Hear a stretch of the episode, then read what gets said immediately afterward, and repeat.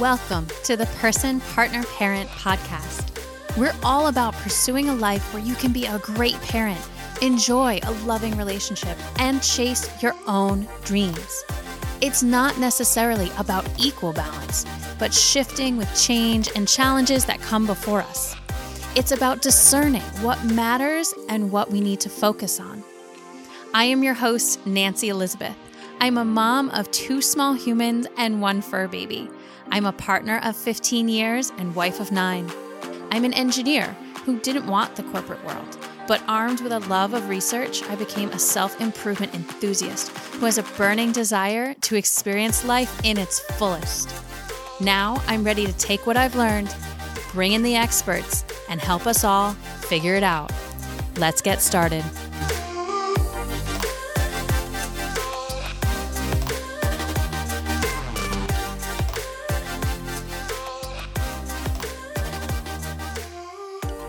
Hi, welcome back to the Person, Partner, Parent podcast. Today, I'm excited because we are meeting Lindsay Howe.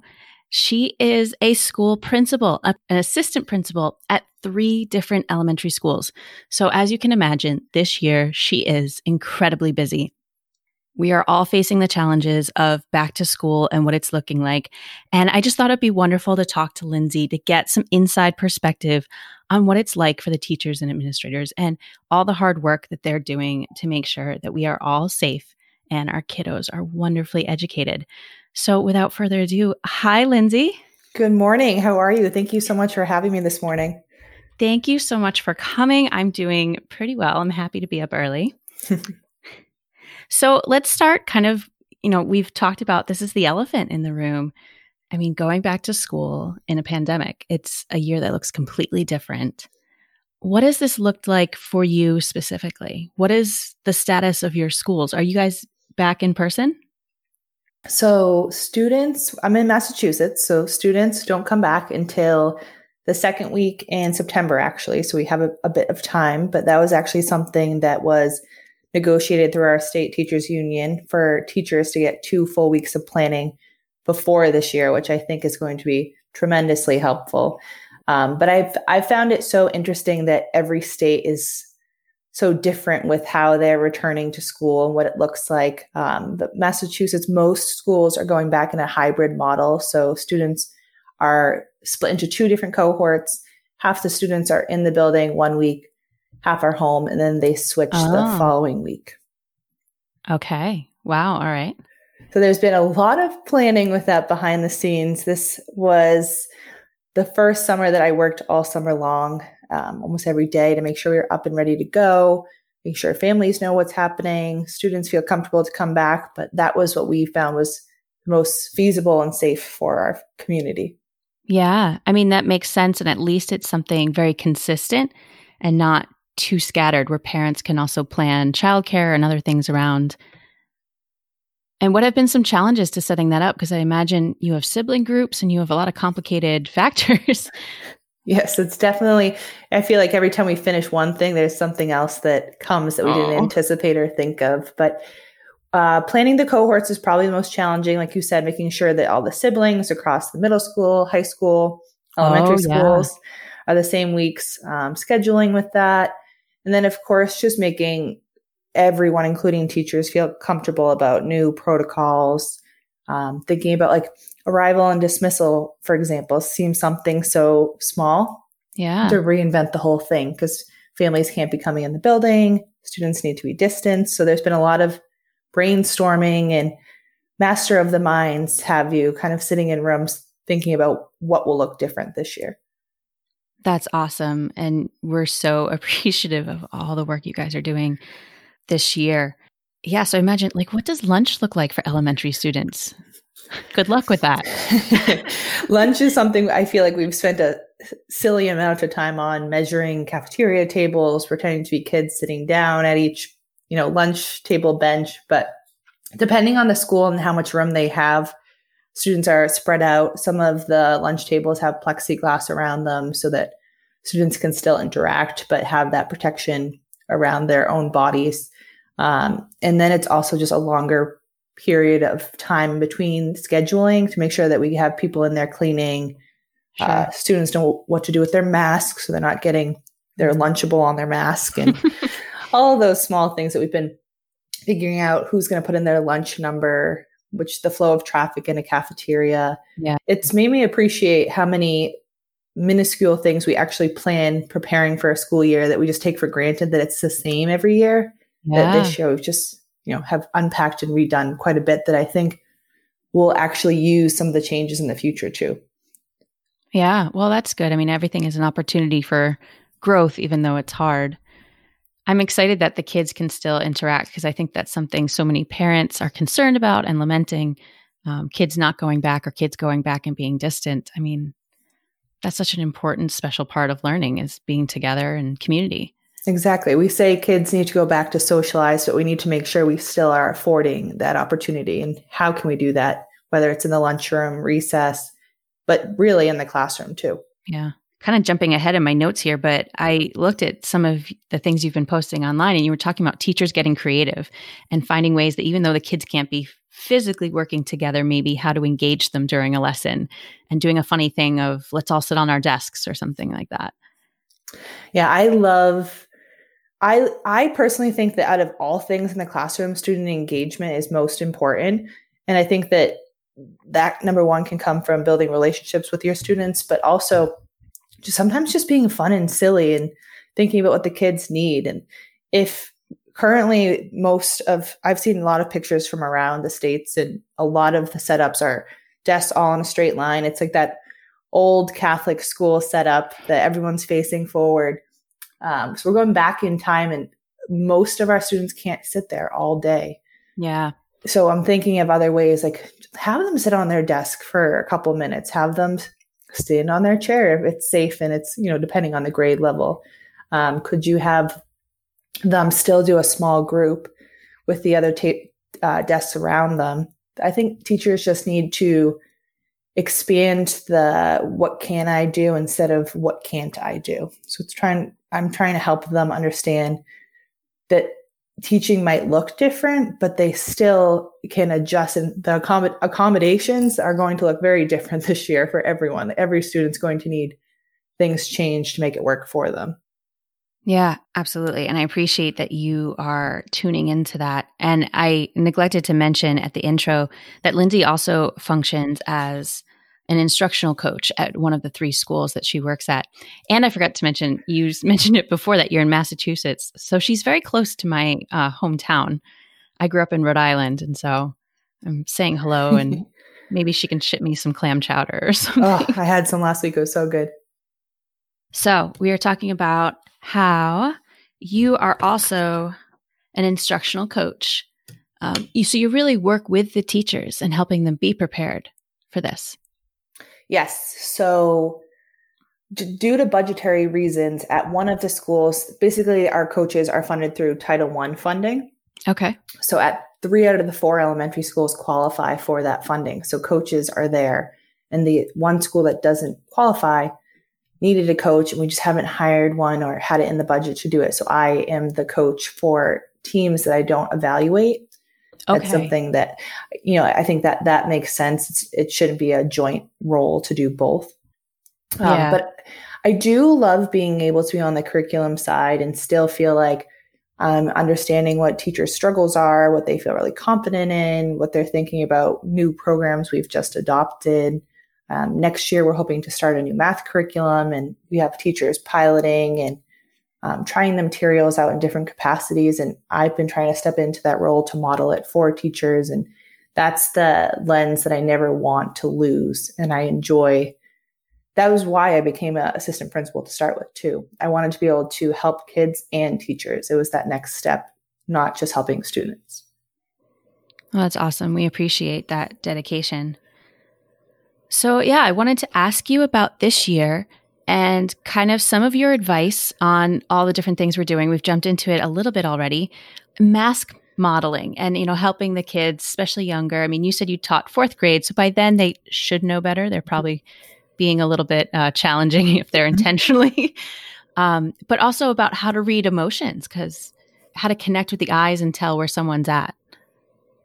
Yes, I think the modeling and routines and expectations in the beginning need to look so different. I keep telling teachers, I do not want you to touch any curriculum, any of it, until at least two weeks into school. Like, we just need you to connect with kids, get a gauge mm. of where they're at, how they're feeling about all this, what's going on at home.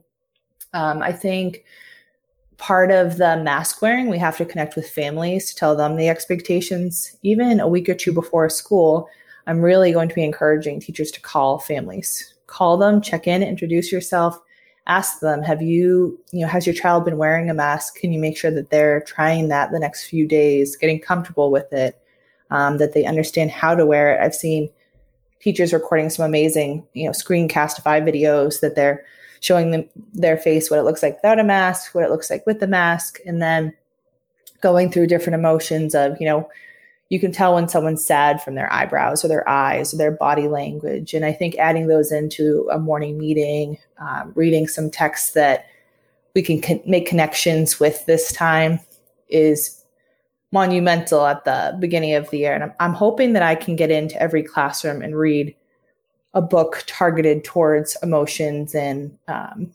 connections and friendships with each class at the beginning of this year too. Yeah, because it's going to be creative both for the teachers and the kids themselves on forging friendships this year. That's going to look different for them as well. And they're real, at least for us, they're only with ten other kids. They're not mixing with other students. So oh, they're yeah. really, I feel like, going to connect with that group, but it also, we have to, how can they connect virtually and how can they still, you know, build friendships with students in other grades without us mixing cohorts? We're definitely going to have to get creative, like you said. Yeah, I, that's one of the big themes of this year is like creativity, having to just constantly pivot and think of new ways to approach things. Um, like, I mean, the epitome of thinking outside of the box, really. Um, yeah, you mentioned the the morning meetings, which is very interesting, and how to do that in a virtual setting. Can you talk about that a bit? Mm-hmm.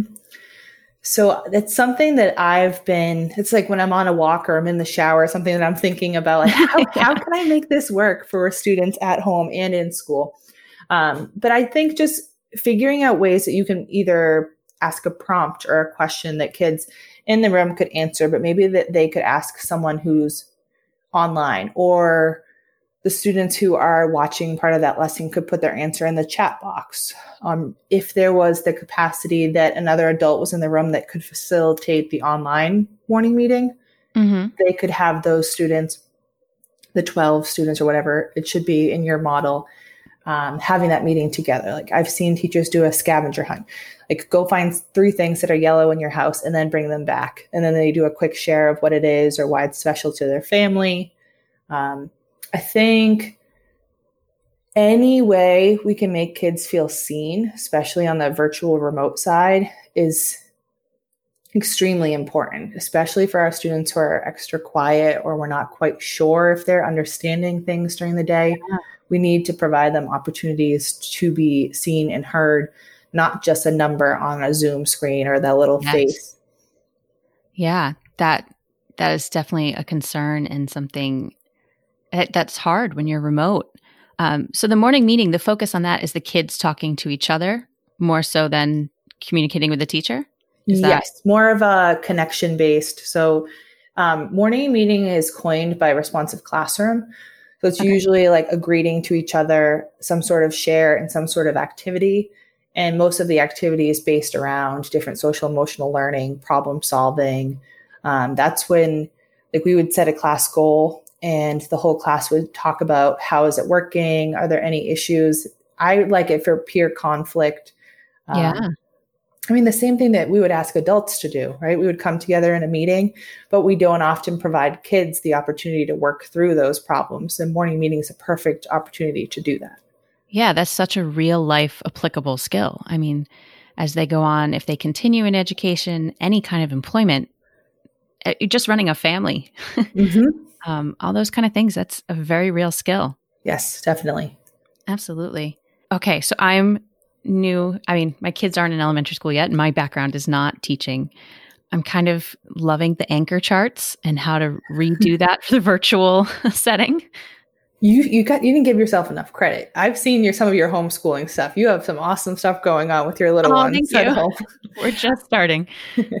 um, so similar to morning meeting, I feel like we have how can we make access things accessible from the classroom virtually for students? So like anchor charts and different visual aids or something that I think that we could.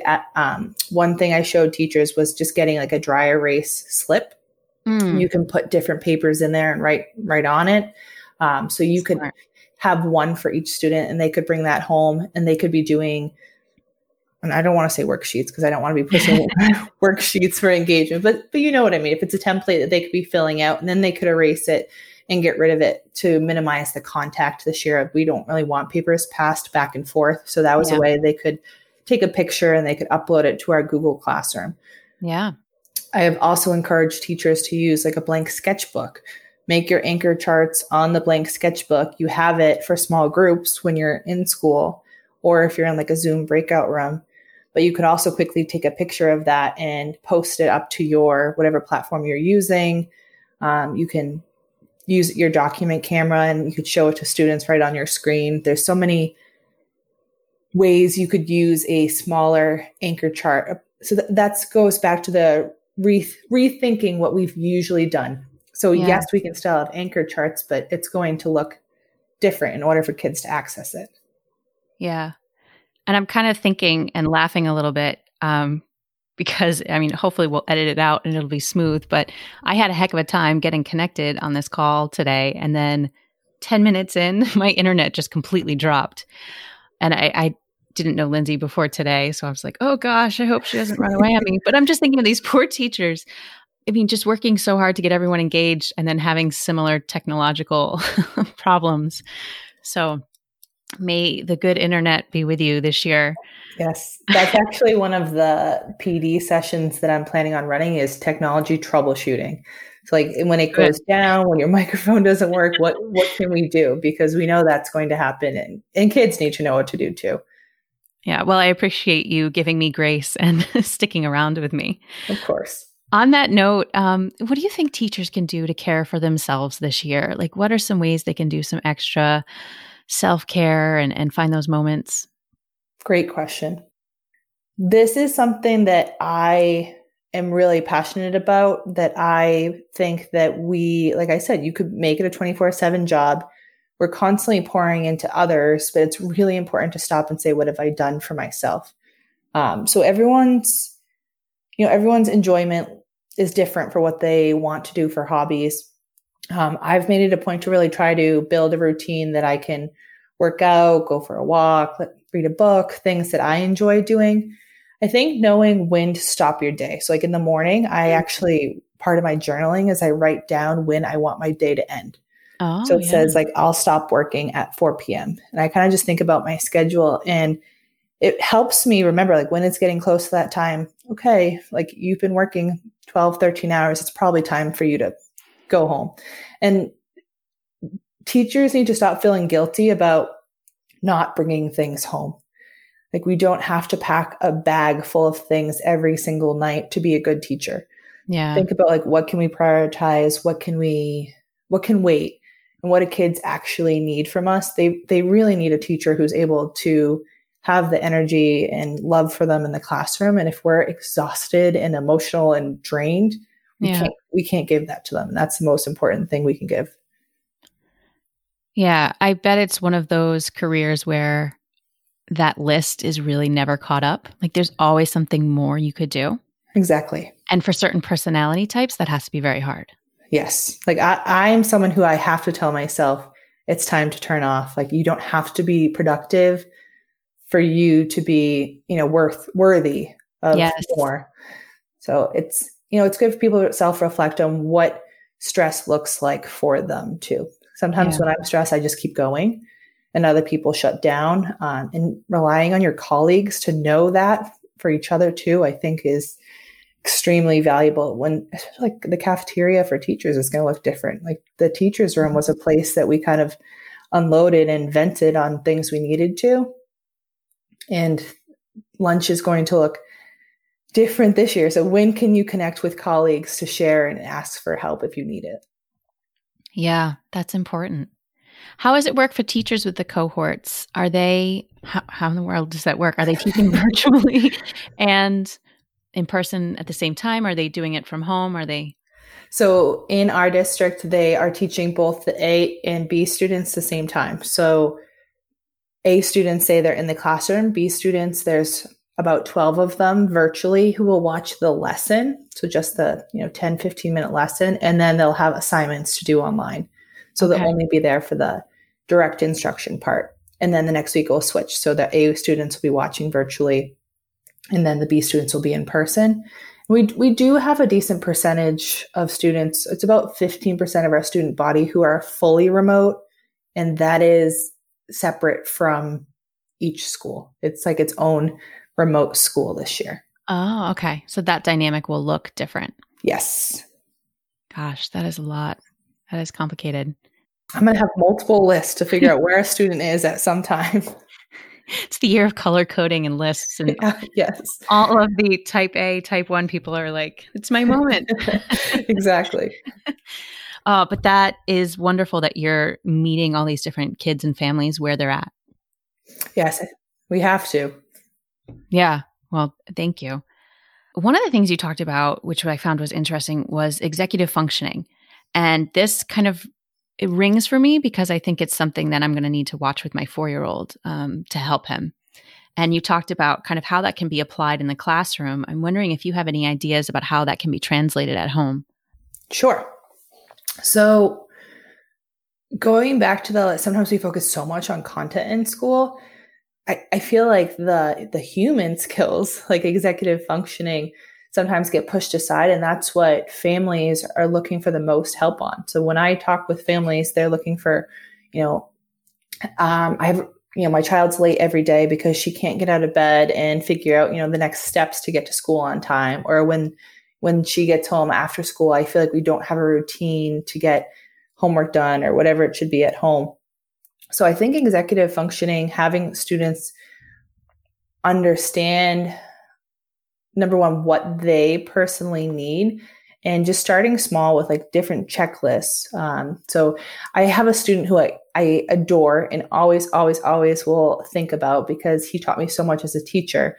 And he really needed, from the moment he stepped in our classroom, okay, where am I going first? What do I need? So I need my folder. I take that out of my bag. I check that off. Okay. In his brain, all right, what is, what's next? He was constantly, you know, distracted by other Um, stimuli. So yeah, I th- and I talk to that family all the time. Well, what does he do when he gets home? Could you have a checklist or like a magnet board that he moves and slides things over?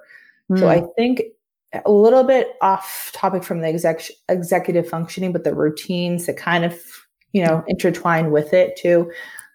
I think stu- students and kids at home need to know what their school day looks like. And then it's actually still school. So as much as you yeah. can build a routine in, I know I've, I've seen your visual schedules.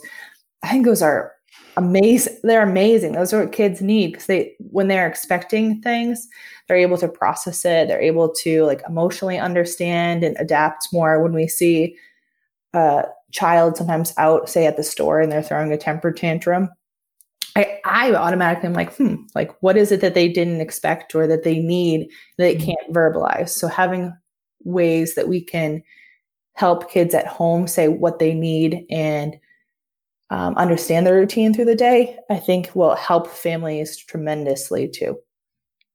Yeah, to maintain that kind of structure and that, because usually there's kind of that, I mean, it depends on the family, but school does look different than home and, and translates. And, and it'll be interesting because kids tend to behave differently mm-hmm. for other grownups than they do for their parents. But so that'll be interesting. And it, that actually leads into what I was going to talk about next is um, how can parents help you in this process?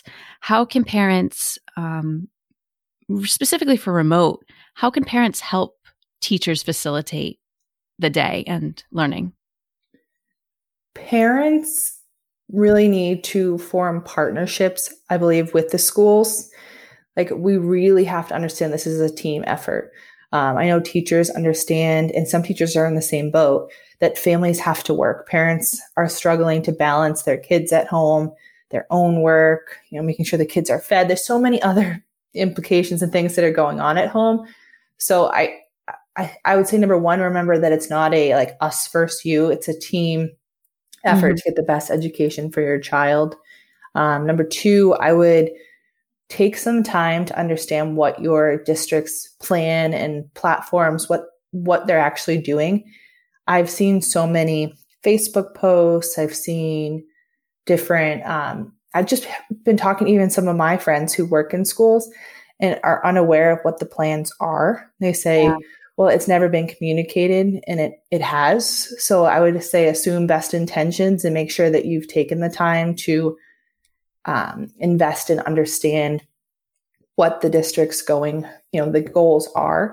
Um, and then just that routine that I mentioned is huge. What, when are you expecting your child to get up? Um, can you give them certain responsibilities, or what, what are they going to need from you?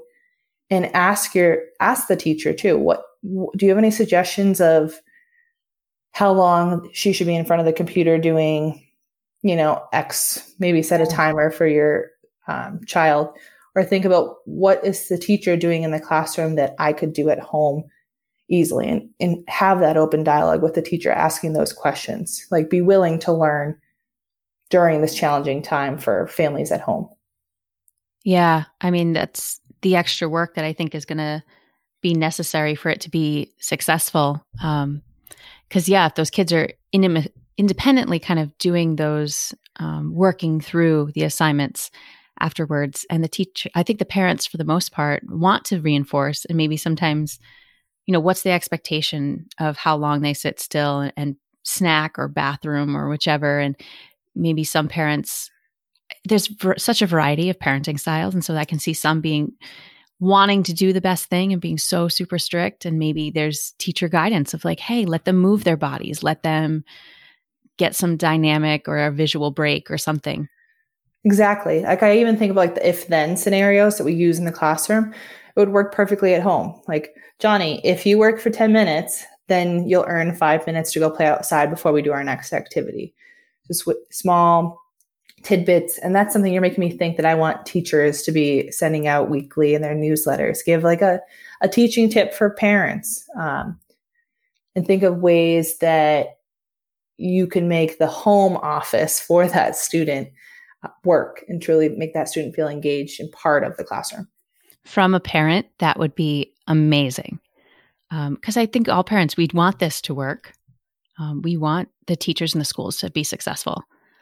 And um, sometimes we just don't know. We don't understand exactly um, what that might look like. Yeah. And I think that exactly what you said, the admitting sometimes that we don't know on both sides is part of our partnership this fall. Like, it's, The, I think of mo- how fourth grade multiplication works, and how many f- families were like, I don't know how to do this, and panicking when it came around with the Common Core multiplication. Oh, yeah. It's okay to say you don't know, and for the teacher to help you, and vice versa on different things. The not knowing and growing together is what will connect us. Yeah. Common learning together. Yes. So any ideas specifically on how parents can keep a child engaged, keep them comfortable while they're sitting? I mean, it's It's hard for anyone to sit all day long. Do you have some specific um, ideas parents can do to set their kids up this year? I would first think about their environment or space. Mm-hmm. And it doesn't have to be anything crazy, but just, I think the student knowing where is their learning space and kind of separating that. Like, we don't often go teach a lesson in the cafeteria. So if a child knows that like the classroom is their learning sp- space, where is their learning space at home? Um, and what tools do they need to access t- to be able to, I don't know, it sounds silly, but even like a pack of crayons, markers, scissors, do they have those things that they know that are theirs, and that they can become creative with some of their work, or maybe, you know, adding color where they can. um, I think the engagement piece is going to be hard from home because you draw so much off each other's energy. So I am hoping that teachers come, still can bring that vibrance through our live lessons. Mm-hmm. But I do think that's something that we're going to struggle with this year. I don't have a perfect answer for yet. Sure. Well, I think probably it'll be interesting to maybe talk with you in a couple of weeks or a couple of months and see, I think, as application and learning in real time is going to be. Yes, we're going to be pivoting quite a bit. Yeah. That's the other good word for twenty twenty, the classic pivot. Mm-hmm. Constantly, because I think we all thought, I mean, we'd be in a different position by now. I mean, pretty much everyone canceled March and on and rescheduled for October. And now I, we're like, just kidding. I'm hoping we'll make it through the skill, school year for June and come back normal in fall two thousand twenty-one. That's my hope. Yeah, I, I'm with you there. So how can parents, is there a way that parents and the community can support teachers in general? Are there needs that we can help fill? There are many programs right now that I've seen on our local radio station. I know on our district website, we've been posting different supplies that, you know, as a school district we could use and appreciate. Um, so I would definitely look at those supply lists. Think about like technology and Chromebooks. Like we are not a one-to-one district, but every student's going to need a device to make this happen. So we've been looking at different grants and community support with that. Yeah. Um, even above that, I think just really only speaking to what's factual and that you truly know is really important. That oh, if you yeah. have questions, ask the school directly. Like call, call us, email us. That's what we're there for. And unfortunately, I think sometimes people um, share hearsay or post something that's not true, and then it leads to more questions, and especially especially right now, opening school during a pandemic, people have so many questions that the answers are already out there too, but they hear something that might not be correct and it spirals, and it actually ends up creating a lot more work for our school community, especially the leadership team. Yeah. Um, instead of just someone asking the school directly. We're there all the time. I always say, give us a call. Yeah, because then you're combating and you're trying to then spread the truth out there or get the information out that's more accurate, but maybe by then you have an upset group of of parents and things. Um, that, yeah, that can be challenging. We have the common goal to help helping kids, right? So I, I always try to bring that back to the community. Like, well, what do you actually want for the kids in our community? Because we want the same. So how can we partner to make that work? Yeah, I mean, I I think it's about grace. I think we need to show some grace for each other, um, that you guys are clearly doing your best. And, you know, parents give yourself grace. Teachers give the parents grace. Mm-hmm. Parents give the teachers and administrators a ton of grace. I mean, clearly you've been working a ton to reimagine every tiny aspect of the day. Yes. Yes. So. I think, like you said, grace is huge. I might have to post that word on my office door this Go fall. For it. With it. Well, you said something earlier too that I loved, and I almost wrote it down. Well, I think you said like with best assume best intentions, mm-hmm. and I think that's another really good one, especially for parents of teachers. I think sometimes we're so on edge, and um, we have so much hope and anticipation and worry for our kids that we don't necessarily assume best intentions. How can um, well, and I guess that also talks about funding. Um, have you guys seen? I feel like if I recall, Massachusetts was pretty good about trying to, to divert funds to the schools, but in all over the country, um, schools are not seeing, they need extra funding this year, and instead funding is being cut. Right. Um, is there a way the community can step in there? Like you kind of mentioned technology and things. Y- yes and no. I think that mm. on some of the grant side, certain money has been cut, but there's also been some money provided for COVID relief for schools. Okay, it, I know in Massachusetts particularly, especially okay. for like P P E, um, certain professional development, there's been money provided. But on the same note, I, I am always c- conflicted with the political side of education, because I'd love to say that education isn't political, but it definitely is. Mm. So the only thing I could say is when a ballot comes up and it has something on it regarding education and funding, that if the most you can to support schools, you know, I would recommend and highly endorse. I just think it's sad. I think about air conditioning. It seems like something so small. Yeah. We don't have air conditioning, and it's so extremely hot. And that's a big worry for us, that it's going to be ninety degrees for the first month of school, kids with masks inside, and the ventilation that we've already put money into. You don't have to worry about that in a business building, most yeah. office buildings. So it, there's some things in education that I think the bigger eye don't, don't always see. And when you're doing that vote for your town taxes, think about how that money really could impact so many kids.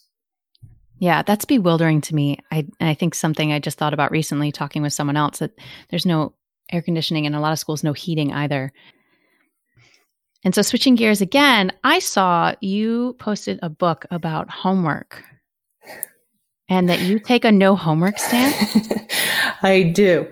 So I remember my first maybe three, four years of teaching, the battles and the amount of time I was spending talking to families about people not doing homework, or they're upset, they didn't understand part of it. It w- seemed like it was always an issue. And I ended up working with a colleague who gave me a book by Alfie Kohn, The mm. Homework Myth. And I started reading that. And then I was doing some work around um, universal design for learning and giving students choice. So I switched over to a choice board. And oh. when I started a new position, this was four years ago now, three, four years ago, I decided to say, I opened up to parents at back to school night and I said, I just want to remind you, this is exactly what I said. I said, I'm a professional educator. I said, I've spent years doing research on things in education to make sure that I'm providing the best I possibly can for your child. I said, I really expect that you trust what I am putting forth. And if you don't, you know, reach out to me and we can have a conversation. And I said, homework is not one of them. Your child is nine years old. They need to come home and they need to be able to help you with things around the house. They need to have dinner with you. I want them to play outside. Yeah. I want them to be a kid. And I think um, until middle school, that research shows that homework has no academic benefit. So I encourage them, you know, read a book, um, have yeah. them help you rake leaves, have them be a, a family member. I don't want them on the computer all the time or on their yeah. a phone. It just is something that I think they've spent all day learning. Why are we sending them home with another hour or two of truly busy work and then coming back the next day to start our lesson, the first twenty minutes reviewing homework? Yeah, that's a lot of um, extra mental. And then I think, you know, most families bouncing from getting back to work and maybe other children and cooking dinner, it probably takes a lot longer than the intended original time. Yes, causes more family strain than good in most cases. Yeah. Well, I I think that's awesome, and you have my support. um, so what's the choice board, though? Can you elaborate on that? So I put one out every month, and I mm-hmm. definitely tried to put some seasonal things in where I could. So like the fall one, I know I had, you know, rake leaves with your family, carve a pumpkin, could you um, – I provided like a couple art projects they could do. Like they could take leaves and do the crayon sketch over it. Mm. Some of them were certain points for helping out their family. So I did like extra points if they unloaded the dishwasher or they did the laundry, things that encouraged family unity and support for, again, more of those executive functioning things at home too. Yes. Like write down your routine, or did you exercise, do ten jumping jacks, ten push-ups, record it and send it in. Kids love to record themselves and send it in in some capacity. So when they recorded a book talk or themselves doing exercise, I got bombarded with a whole Google Classroom stream of videos, and it kept them engaged and, you know, out of their parents' hair per se in a good way at home. That's awesome. So it was a board that they could kind of choose what activities they wanted to do. Were they expected to do one every day, or was it just open, accumulate as much as you want? There were certain months there was recommended amount. Um, mm-hmm. Other times it was just like accumulate as many points as you could. Okay. And they, if they got a certain amount of points, they earned things in the classroom. Okay. That's cool. And it's all those things, those life skills, the executive functioning, getting physical, getting, because you were sitting all day in that classroom. Mm-hmm. Like, get out, move. Yes. Get yep. those motor skills. And yeah, I, I think need that. Awesome. Thanks. I need that. I mean, grown up. For this year, I mean, there's so much going on. and there's a hundred little things that are going on. What are the biggest challenges that you feel, um, be it for you personally or your schools? Um, what do you really think is the biggest thing that you are concerned about this year? I'm most concerned about balancing and navigating people in the aspect of, I feel like everyone's comfort level is so different. Um, yes. The fear-based versus faith-based versus people who have, are, you know, are, have been quarantined during this whole time. Everyone's mm-hmm. comfort level is different, and how people approach, you know, anything, but really a pandemic. Um, so I'm, I'm trying to be sensitive to the needs of our staff, our family members, like you said, giving grace, giving empathy. But I also am trying to push the boundaries a little bit of what do we know? What, mm-hmm. do, what do we know to be true? What mm. can we do for kids in the community, whether certain things keep them safe or to learn, um, and trying to shift some of the perspectives. So I think, you know, like the Massachusetts Teachers Union has talked quite a bit about um, remote learning or teachers not going back to school. And there's certain things that I fully agree with that they've said and that any teacher would agree or disagree mm-hmm. with. But then there's things that I think about, like we have kids who really need to come to school for food. They really yeah. need the safety of school, and for us mm-hmm. to be checking in on um, other things that involve the state, you know, s- different family care, other things that I think we sometimes forget about. So I think just finding the balance between that all and expressing to everyone, like we can't please everyone, but we're doing the best we can, and being okay with that is going to have to be the part for me that um, is the yeah. hardest this fall. Yeah, there's not one true and certain path. It's just too complicated and too much unknown for that, really. Yes. I like being a people pleaser, but I'm knowing that I can't please everyone right now. Yeah, and that's hard to sit with sometimes. Right. Yeah. Well, what gives you hope for this year, and what gives you joy about this upcoming year? I cannot wait to see kids. I just, I haven't seen really, truly, I've not seen kids in person since March twelfth. Yeah. And so that part, I just am thrilled to have kids back in the building and see their little smiles. You know, I'm hoping some of them wear those clear masks so I can see their yeah. cute little mouths that way too. Um, but I also am really hopeful that I think this is, I'm trying to look at it as an opportunity. There's so many things that we can be shifting in our classrooms, partnering, sh- like you said, partnering with families mm-hmm. that we're going to be, like I thought in June, we are already tech experts and that we had, you know, quickly pivoted. Imagine how we're going to feel next June after we conquered a whole nother year of these changes. And, you know, it's pushing everyone to get out of their comfort zone, to take yes. risks, to just look at life, I think, from a different perspective. And it, in some ways, I feel like that's going to come out on the other side for education in a good way. That's awesome. I love that. I think that's a very cool thing, and that education needs to continue to shift and keep up with um, a very shifting world, a rapidly shifting world. Yes, we do. So, well, I want to thank you. I want to thank you for being that kind of educator. I want to thank you for caring for our children and for their families. I think the phone call idea is incredible. As a parent, if I were to get a personal phone call, I would be so moved, and that would already set the tone um, for knowing that that teacher really cares, or that administrator or whoever on the staff really is making that effort. And and so that's wonderful. I want to thank you for going the extra mile to endure and adapt in this completely unprecedented year and time. Thank you so much for having me. It was awesome talking to you today. Um, Lindsay, do you have a way that if anyone listening wants to follow you in your education journey this year, or just get in touch with you in general, um, or if you have any resources, your blog or anything, how can we connect with you? How can we follow you?